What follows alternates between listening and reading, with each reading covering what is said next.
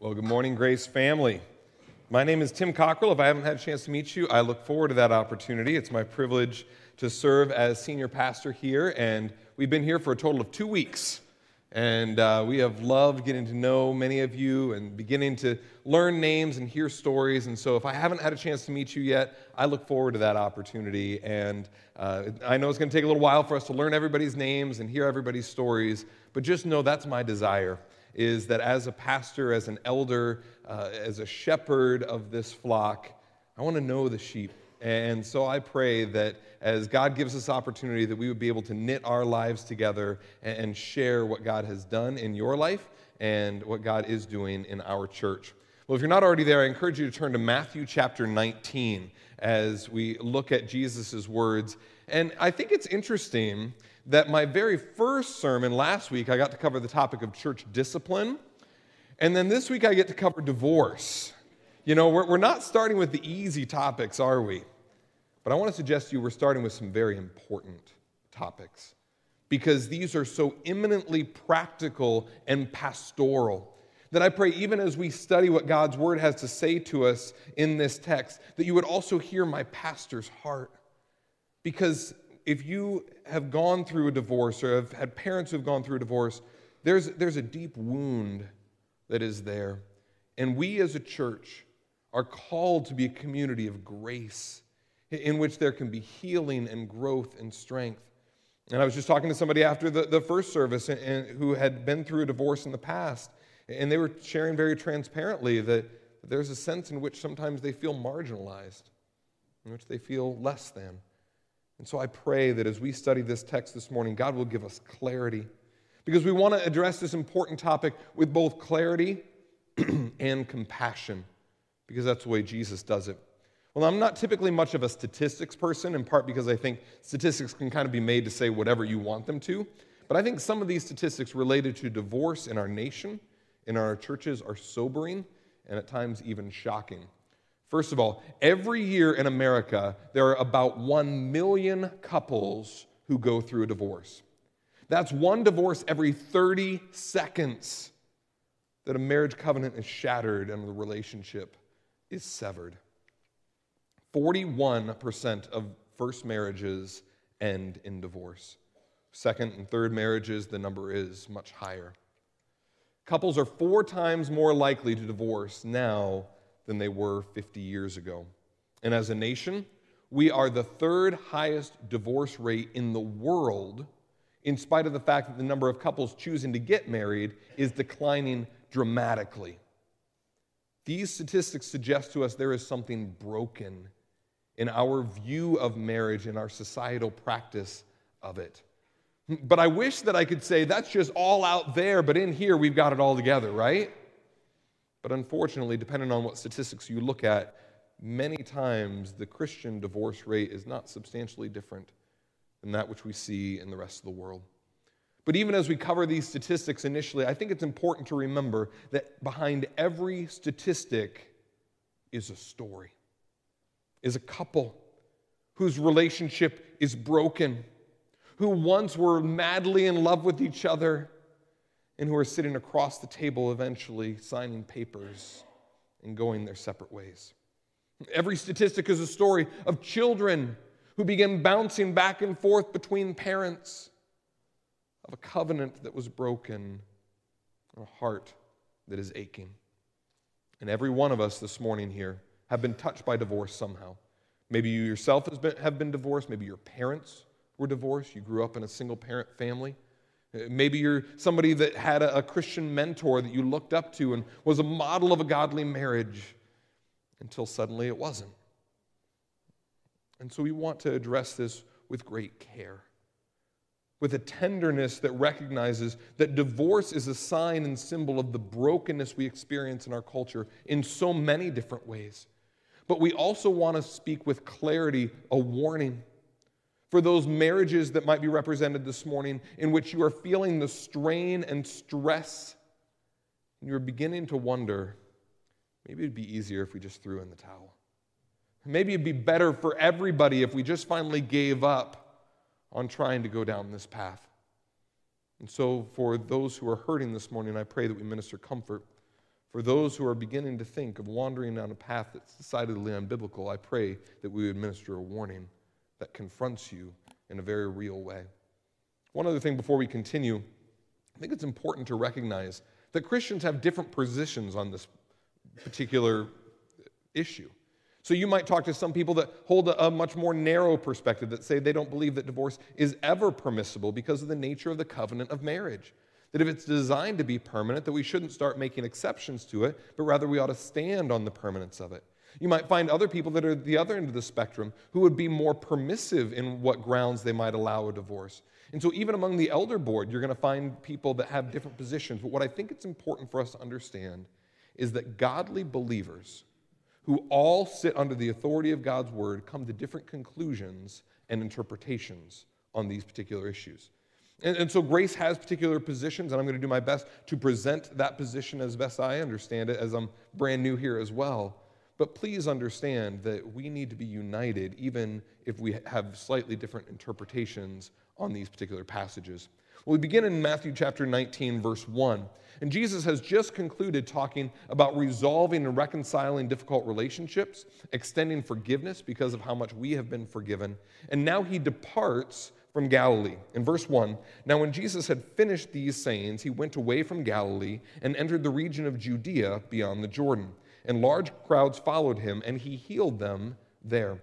So Jesus leaves behind Galilee, which had been the center of his ministry up to this point, and begins to set his face toward Jerusalem. It's now just a few months before his crucifixion. And so he begins to travel with his disciples on this path, and there's a, a, large crowd apparently that's going with him. And as he is going, he is healing and he is also teaching. And as he is doing that, some Pharisees, some of the religious leaders who were there, confront him with a question. In Matthew chapter 19, verse 3, they ask him this. And Pharisees came up to him and tested him by asking, Is it lawful to divorce one's wife for any cause? You see, it's clear, even in the way Matthew has phrased this, that this was not just a genuine question. They weren't saying, Jesus, we want to really honor God. Can you help us understand what his will is? No, they were trying to trap and test Jesus because they knew there were different views among the religious leaders and even among the rulers of the land. And so they were hoping that Jesus might make an enemy, might even appear to contradict Moses, and that then they would use that as ammunition against him. But I also want you to notice, even the way that they've asked this, the right to divorce is assumed. We know that we're allowed to divorce, but can we do it for any and every reason? Or is it a little bit more narrow than that? You see, what they're doing is referencing Deuteronomy chapter 24, verse 1. And so it's helpful for us to back up a little bit and understand some of the context of the Jewish law. Because in Deuteronomy 24, verse 1, Moses says this When a man takes a wife and marries her, if then she finds no favor in his eyes because he has found some indecency in her, and he writes her certificate of divorce and puts it in her hand and sends her out of his house, and she departs out of his house, and if she goes and becomes another man's wife, then her former husband, who sent her away, may not take her again to be his wife. Now, that might sound like a little bit confusing of who's married to who, but here's the basic principle. There were times in those days that husbands would marry a wife, but then after a period of time, grow tired of her. There'd be some aspect of her that would displease him, but rather than divorce her, he would just reject and marginalize her and then go marry another wife whom he would cherish and care for. But rather than letting his wife go and be married to someone else, she would be left defenseless and destitute and socially disgraced. And so, divorce was something that was regulated then in the Jewish law, saying if you're going to put your wife away, you must do so with proper grounds and in the proper way so that if you put the certificate of divorce in her hand, that is the symbol and sign that that covenant of marriage has now been dissolved. And because of that, she is now free to go remarry someone else who can then be her protector and provider. But the Pharisees kind of latched onto that particular phrase what is some indecency? Now, there were some who were of the school of Shammai who would say it was a fairly narrow exception. That is, that there was sexual immorality of some sort, that if a wife was unfaithful, then her husband was compelled to put her away and divorce her. You think of even Joseph when they were betrothed. When he found out that Mary was expecting, it wasn't a question of, will we get married, but rather, do I publicly or privately put her away? Whereas the school of Hillel would say that divorce was permitted for almost any reason. Your wife burns your dinner? Divorce her. You find somebody that's prettier? Divorce your first wife so you can go marry her instead. There was a flippancy about their rationale so that the men in the Jewish culture felt entitled to divorce their wife on almost any grounds. And so they're asking Jesus, which side are you on? Hoping that if he takes the more restrictive view, then the popular view would, would rise up against him and say, that's just so restrictive, that's so legalistic. Whereas if he took the more permissive view, then some of the people who were more careful Torah observers would say this man is, is uh, somebody who permits divorce in cases that the Bible does not. But I think there's one other thing that's worth noting, and that is it tells us in verse 1 that Jesus had entered the region of Judea beyond the Jordan. This is the region that sometimes is called Perea, where Herod Antipas ruled. Now, that name may not mean a whole lot to you, but Herod Antipas had divorced his wife unbiblically that he could marry somebody that he found more appealing. And John the Baptist had taken issue with this and had directly confronted Herod and had lost his head as a result. And so I have to imagine that the Pharisees chose their location carefully too, hoping that Jesus would condemn the marriage and divorce of Herod and that he might also suffer a similar fate. But what I want you to notice here is that there was just this assumption that marriage was a disposable contract. That if certain conditions were met, that you could throw it away and move on and start over again. That marriage was designed for the husband to feel satisfied and fulfilled, and if there was some aspect in which it didn't, then he ought to have the prerogative to put his wife away. The truth is, we see that same attitude in our culture these days, not just of a husband to a wife, but of a wife to a husband. That is, that marriage is treated as a conditional contract. That is, I'll commit to you so long as you meet my needs and that the cost isn't too great. And so many couples, when they get married, they say, Oh, we're so in love. He makes me feel so happy. He makes me feel so special. And, and I don't mind that he leaves his dirty socks on the ground. I don't mind that she snores. And then they get married. And then over time, suddenly they do mind. And that conflict begins to build. And so in our culture, we see a debacle related to marriage, in which the rise of no fault divorce makes marriage less permanent even than an average contract.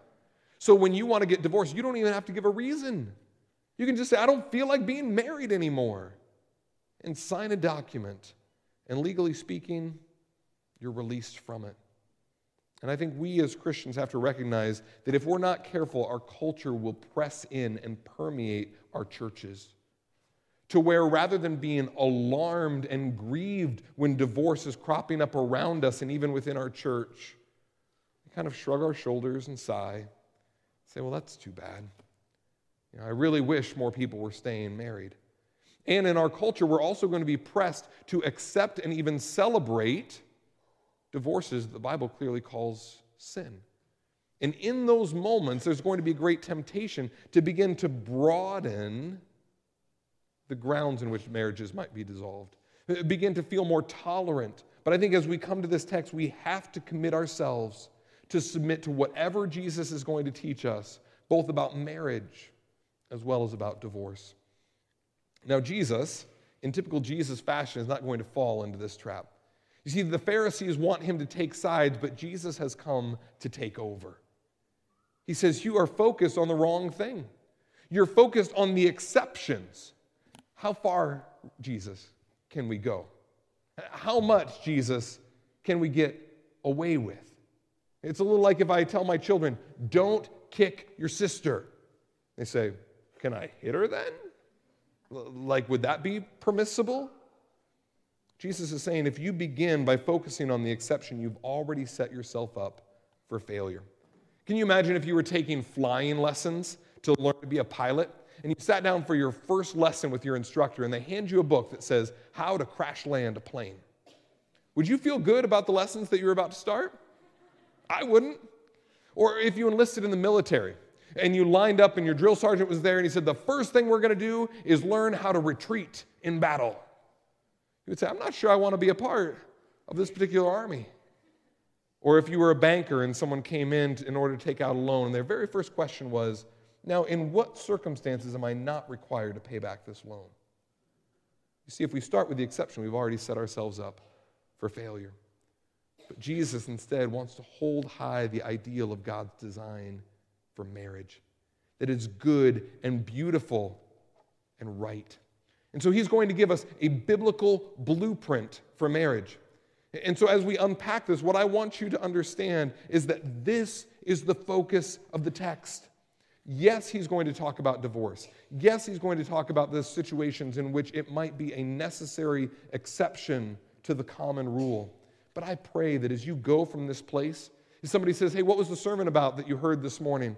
That you would say, I heard a story, a sermon about marriage and God's good design for it, the way that He intended it to be, and then how we as a church should respond when that brokenness doesn't live up to what He has called it to be. So He is going to now unpack what that design is, beginning in verse 4. He answered and said, Have you not read that He who created them from the beginning made them male and female? And said, Therefore, a man shall leave his father and mother and hold fast to his wife, and the two shall become one flesh. So they are no longer two, but one flesh. What therefore God has joined together, let no man, let not man separate. I love it when Jesus tells the Pharisees, Have you not read? Are you not familiar with this in the law? He takes them back to Genesis 1 27, Genesis 2 24, to lay out God's blueprint for marriage. So I want to give us just five points that we draw from what Jesus has said explicitly in these verses that I pray would be an encouragement for us if we are married, that it would be the ideal that you recognize if you are single, and that we would reflect on how we put this into practice in our lives and in our church. First of all, we see that marriage is designed to be sacred. That is, it is designed by God in a covenant before God. Marriage isn't just a piece of paper, legally speaking. It isn't just a human arrangement or a contract, but rather it's God's idea and it is before God we make that covenant. That's one of the reasons why we have weddings in churches typically, is because there's a recognition that we have gathered in the presence of God to join this man and this woman. That's what it says here at the end of verse 6. What therefore God has joined together, let not man separate. You see, it is not just a disposable contract.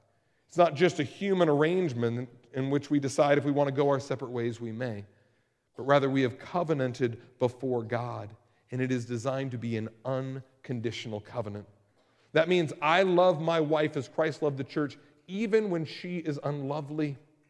That is, she submits to me as the church submits to Christ, even when I'm a lousy leader. Because God has called us to unconditionally remain in covenant, a sacred commitment before Him. Secondly, He designed it to be mutual in Matthew chapter 19, verse 4, he says, Have you not read that he who created them from the beginning made them male and female? Here he's quoting from Genesis chapter 1, verse 27, that he had made them in his own image, but different. Now, I have a revolutionary truth for you. If you were taking notes, make sure you take, write this down. Men and women are different. Maybe you've experienced that before, but they're different by God's design different in their roles, different in their gifting, such that as husband and wife come together, the wife has strengths that the husband does not. And in the complementarity of their relationship, she lends him her strength so that he might grow in the character of Christ. And in the same way as the leader of the family, the husband has gifts that his wife does not, that he might lend her his strength, that she might be safeguarded and grow and flourish through the washing of the water of the word. You see, in marriage, God designed husband and wife to be different and yet equal, serving different roles but a common purpose. And that's what Jesus is highlighting here from Genesis 1:27. Third, he designed it to be exclusive. That is, that for this reason a man shall leave his father and his mother. In those days, the family unit was a big deal. So to leave a father and mother to create a new family was a huge new chapter that was starting. They were now giving their whole allegiance and first priority to this new family unit, leaving behind their allegiance to father and mother. And so there's an exclusivity in marriage in which no other relationship or competing value takes higher priority than our spouse. So, of course, you might go immediately to, well, that means we shouldn't commit adultery. And of course, that is true. But that also means that you can't let your work be your mistress. You can't let your hobby be that thing that infringes on you loving your spouse the way that you're called to. You can't let your kids become your first priority that would exclude you from loving your spouse in the way that God has called you to. There is an exclusivity to this human relationship. Fourthly, there is an intimacy. Jesus says they hold fast to their wife and shall become one flesh. You see, sex is God's idea. And I think as in churches, we need to understand that sexuality is part of God's good design and that He designed it to be the culmination, the ultimate expression of the emotional and relational intimacy that a husband and wife would enjoy. I sometimes use this illustration that if I have a fire in my fireplace in our home, it's a good and beautiful thing. It's cold outside, especially when we lived up in New England. You'd have that fire roaring, and everyone would want to sit around it, and the light from the fireplace would just make it such a beautiful time as a family. But if I took that fire out of the fireplace and put it on our couch, we'd be in a different boat, wouldn't we? Suddenly, this thing that was designed to give heat and light and, and warmth to our home brings destruction. And I fear that many times we as Christians begin to fall for the, the lie of our world that it doesn't really matter in what ways we express our human sexuality as long as it feels right and natural to us. But Jesus is very clear. There are clear boundaries in which sexual intimacy was designed to operate. And when we take them out of those boundaries, it brings destruction and brokenness rather than beauty and wholeness. Finally, marriage is designed to be permanent. As the Lord brings the two together into one flesh, it says, so they are no longer two, but one flesh. They're, this word literally means that they are like welded together. There is, this is the most intimate of human relationships, designed to last a lifetime. And so Jesus, as he is addressing the Pharisees, say, You're starting from the wrong position. You're saying, When can we crash land the plane? When can we default on the loan? He says, No, let's look at the beauty and wonder of God's design for marriage, of a man and woman in a permanent and public bond committing to covenant together with one another. And so I have an illustration that I want to use that hopefully will help drive this home for us in, in a very real way. Because I do think there are times where we as Christians might imagine that marriage is really just a disposable contract. And so we're going to let this plate represent the world's view of marriage that it's a contract, essentially conditioned based on whether I feel happy and content in my marriage. Now, there's a sense in which this is hard. It's, it's meant to last, right? But in the world's view, this contract is not indestructible. Because let's face it, life happens. And so sometimes we get married and we have all the intentions of staying together, but then kids come along and that's hard. And we deal with conflict with one another and that's hard. And soon the marriage breaks. And we say, well, that wasn't the way it was supposed to be. But then we walk away. We say, I guess that's just what happens in marriage. Two people fall out of love, they walk away, they no longer are committed to one another. We're going to let this plate represent God's covenant, our covenant to one another. Rather than a conditional contract, it is called to be an unconditional commitment. That is, when we pledge to marry our spouse, we say, I commit to loving you for better or for worse, in sickness and in health, for richer or for poor, till death do we part. So that no matter what happens in life, we commit to the covenant. Because that's what God does to us. We don't give up we don't throw it away as if it was some disposable relationship that mattered nothing to God. He holds it up to say this is an intimate, sacred, permanent design. And I want you to fight for your marriage rather than just fighting in your marriage. And so when we think about what God calls us to do and to be, I pray that we think about it as an indestructible, unconditional covenant. You thought it was going to break, didn't you? I was hoping it wasn't going to. It made it through first service. I was just praying. Lord, this is going to change the illustration if it breaks. But now Jesus has made marriage such a high bar that the Pharisees want to challenge him. He's made marriage seem so permanent, so unconditional, that they say, wait, wait, wait, are you saying divorce is never acceptable? And so that's what they come back with in verses 7 and 8. They said to him, Why then did Moses command one to give a certificate of divorce and to send her away? He said to them, Because of your hardness of heart. Moses allowed you to divorce your wives, but from the beginning, it was not so. You see, the Pharisees still missed it. They're like, wait, what about exceptions, Jesus? He's saying, look at the rule.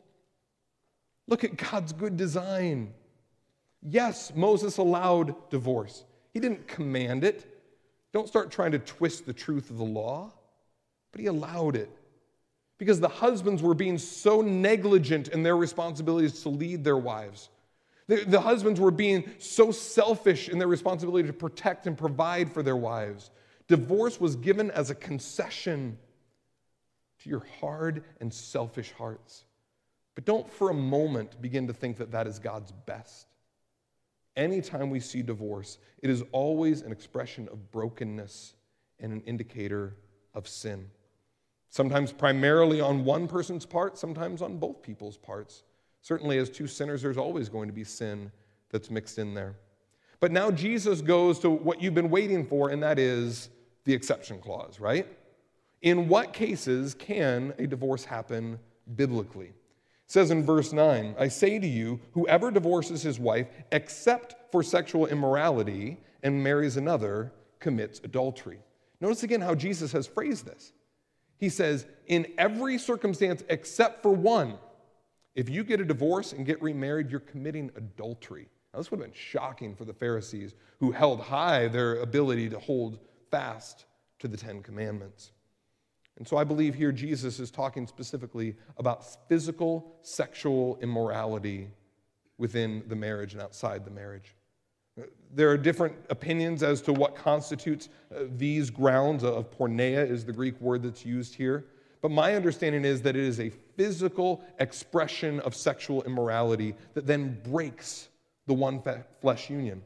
Just as a husband and wife are designed to come together and be united through that one flesh union, if there is sexual unfaithfulness outside of the marriage, that one flesh union is damaged because they've now joined themselves to someone else.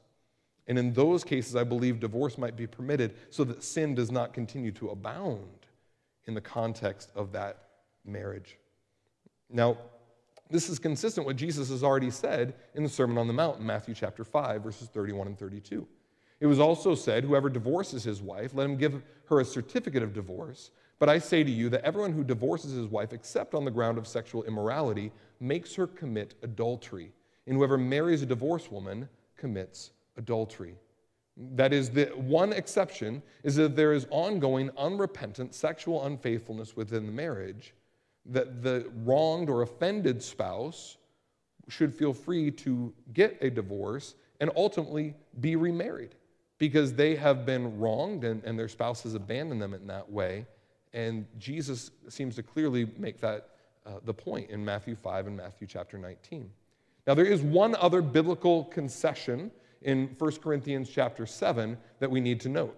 That is, Paul says there is an exception to the no divorce, and that is if any woman has a husband who is an unbeliever and he consents to live with her, she should not divorce him. But if the unbelieving partner separates, then let it be so. In such cases, the brother or sister is not enslaved. God has called you to peace.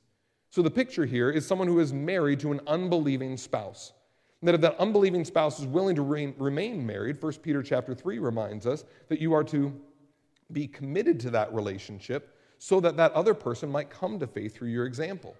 But if that person refuses to remain married and abandons the marriage, then that person is now free. The language here actually reflects what would have been written in Jewish divorce contracts that is, they are free to remarry. And so I believe in both of these cases, both sexual immorality and the cases of abandonment, the wronged spouse might remarry, biblically speaking. Now, it bears the question well, what about abuse?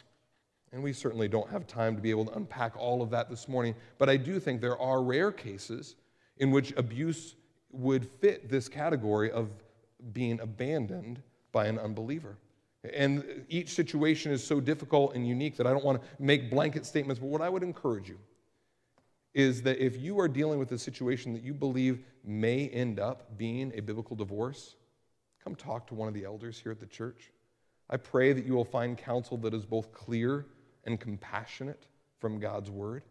And there's probably a whole lot of other questions that you're thinking of. Well, what about this? And what about this situation? And what about this unique circumstance? Talk to your ABF leaders, talk to your small group leaders. Begin to discuss those things because it's there that we press this truth into the practical realities of everyday life.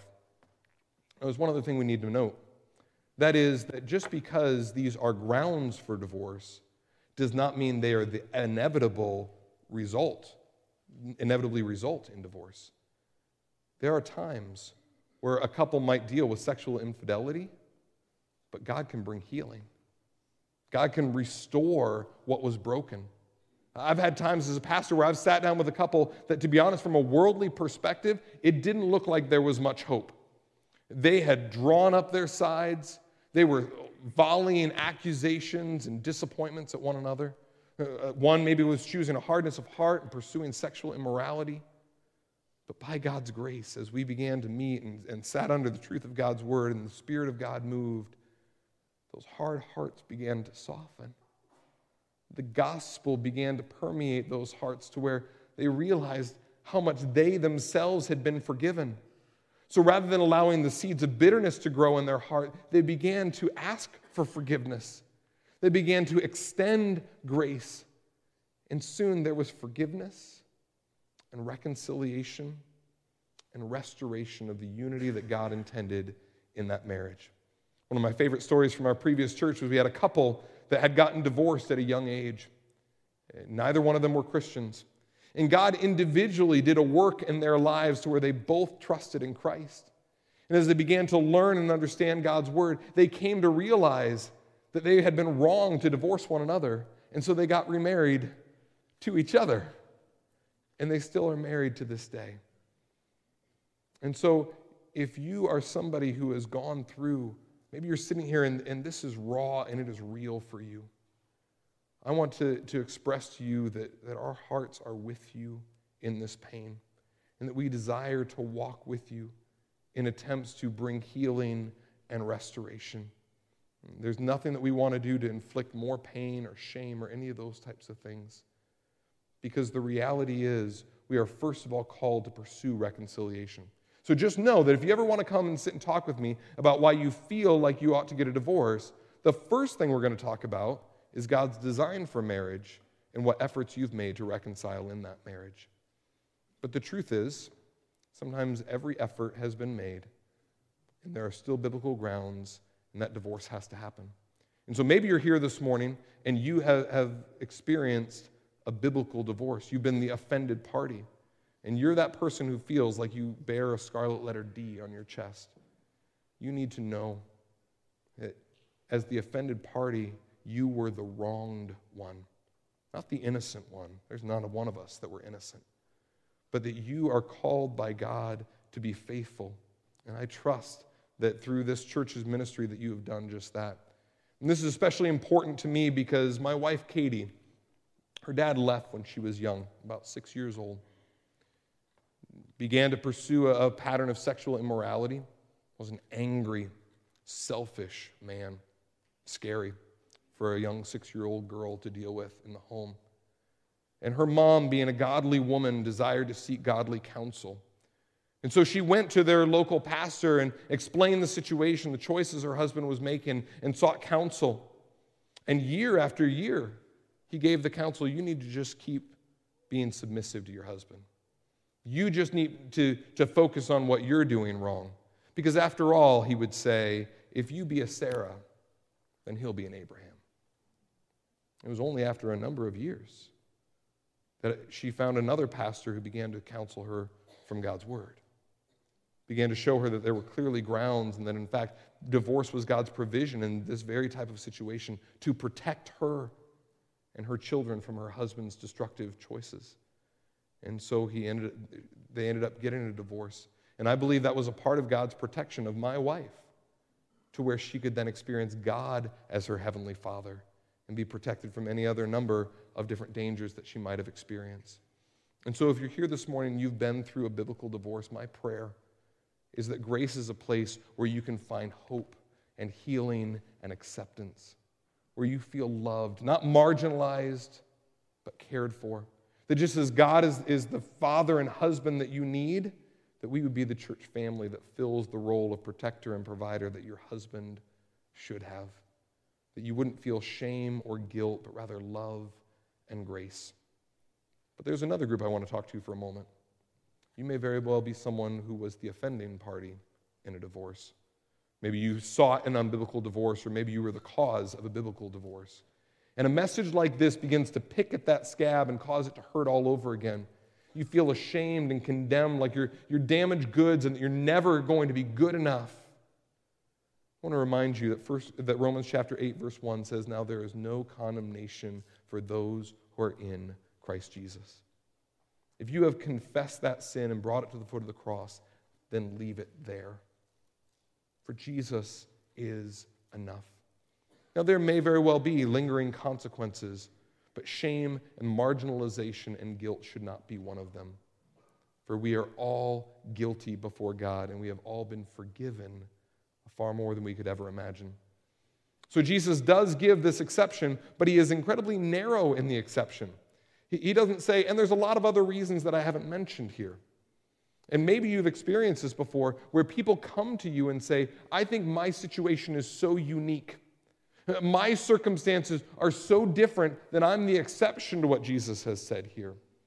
If you picked up one of the outlines on the back, you'll see 10 common excuses that people give for pursuing an unbiblical divorce.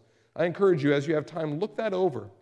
Because in the moment, if we aren't prepared, our heart goes out to those who are hurting. I want to speak to compassion to those who are dealing with difficult marriages, but I want to also speak truth. So let me give you a couple of examples of loopholes that people might explain. First of all, oh, we were so young, we didn't even know what we were doing. We were married on paper, but we were never really married in our hearts. You heard that one before? Oh, God wouldn't want me to be this unhappy. God desires for me to have abundant life, and right now I have a miserable life, and so I need to do whatever I can to pursue happy. Or He isn't meeting my needs and He refuses to change. I've tried and tried, and I'm just weary of trying, and I'm ready to give up. I want to suggest to you if you're talking to somebody who is already looking for loopholes to the grounds for biblical divorce, their heart is already in the wrong place. They've already made up their mind that what they deserve and what they need is to be released from their marriage rather than to be committed to it. And so I just want to pause for a moment because I know that even as we state these things in fairly categorical statements, uh, that each situation is personal to you. And there might be something that I'm saying here that, that may cause hurt or may make you say, but what about? Can I encourage you, come talk to me or one of the elders after the service? We want to, to dialogue and not just monologue on this topic because what God's word has to say points us to truth and to life, and we want it to be done in the context of grace. Well, the disciples were shocked at what Jesus has just said. In fact, they said to him, If such is the case of a man with his wife, then it's better not to marry. But he said to them, Not everyone can receive this saying, but only those to whom it is given. For there are eunuchs who have been so from birth, and there are eunuchs who have been made eunuchs by men, and there are eunuchs who have made themselves eunuchs for the sake of the kingdom of heaven. Let the one who is able to receive this receive it. So Jesus has said marriage is the rule, not the exception. Divorce should be allowed only in very limited circumstances, and the disciples say, What? Well, if that's the case, if there's not an easy escape clause, then nobody should get married.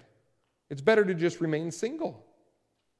I want you to notice just how prevalent and, and entitled it seems like the idea of divorce had become in that culture. But Jesus says that's true. For some people, it is better for them not to marry, for them to pursue a life of singleness. But he says that's not for everyone. There's a special grace that God gives to some people to live their life of singleness. And that's what he's talking about here when he talks about eunuchs. Not physically eunuchs necessarily, but those who have committed themselves to singleness with purity and contentment. And so he says God sometimes does give special grace to some people, the gift of singleness, if you will, to live with that singularity of purpose, just as Jesus did, just as Paul did. And I know some of you college students are saying, Please don't give me that gift, God. Please don't give me that gift. Please, please, please. But here's what I want you to understand singleness is hard, and marriage is hard. And God's grace is essential for both. And so, if you're a single person this morning, I want you to lean into that singleness, recognizing that in the struggle and the strain, to cling to contentment in Christ alone, to walk in purity, that God's grace is sufficient for you. And that this season presents unique opportunities where if you only focus on what isn't, you will miss what is. If you're a married person this morning, I want to encourage you to remember that God gives you grace and strength to persevere in the covenant of your marriage. So don't give up.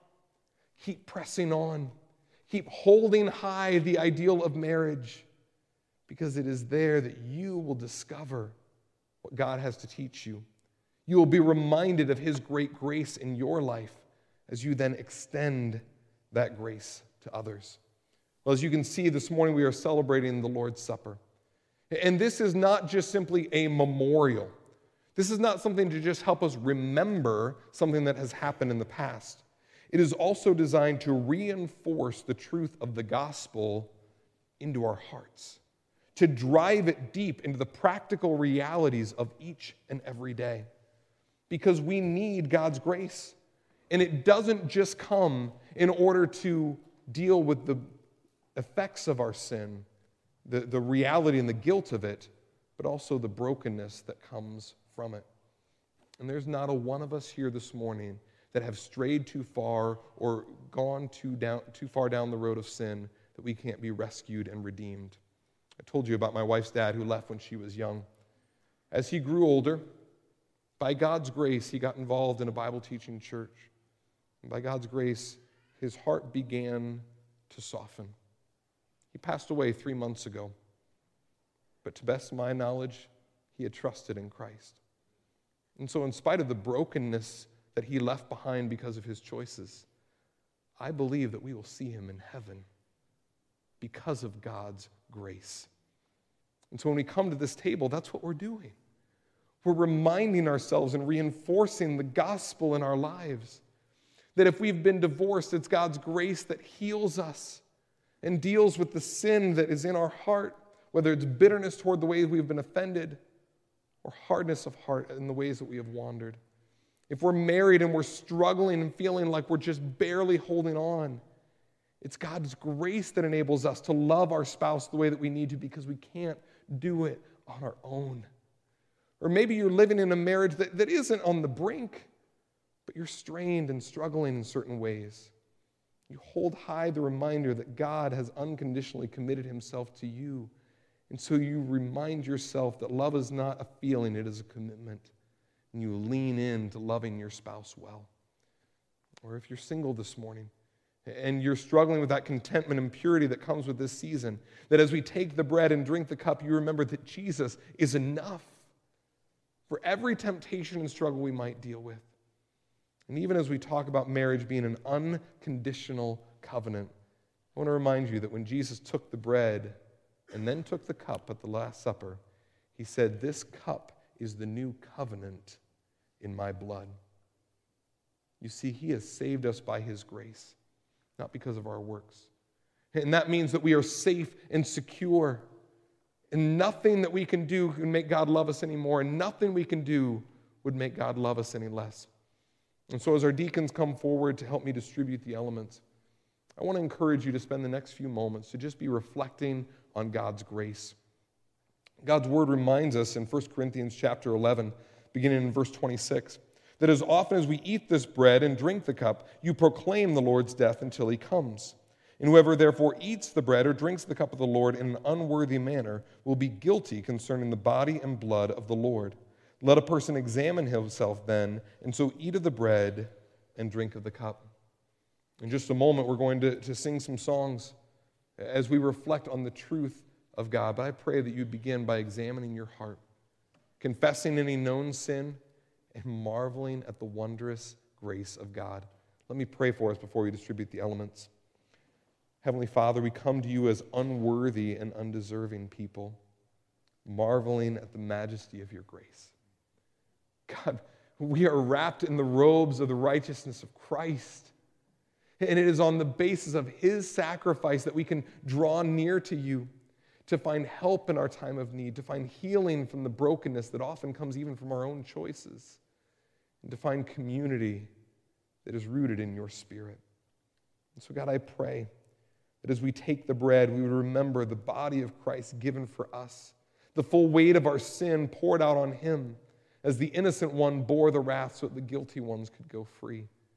And that as we take the cup, we would be reminded that the new covenant in your blood is not based on our performance, it does not ebb and flow based on how good we can be, but is rooted in the sufficiency of the sacrifice of Christ. As we are washed in his blood, we are forgiven and we are free.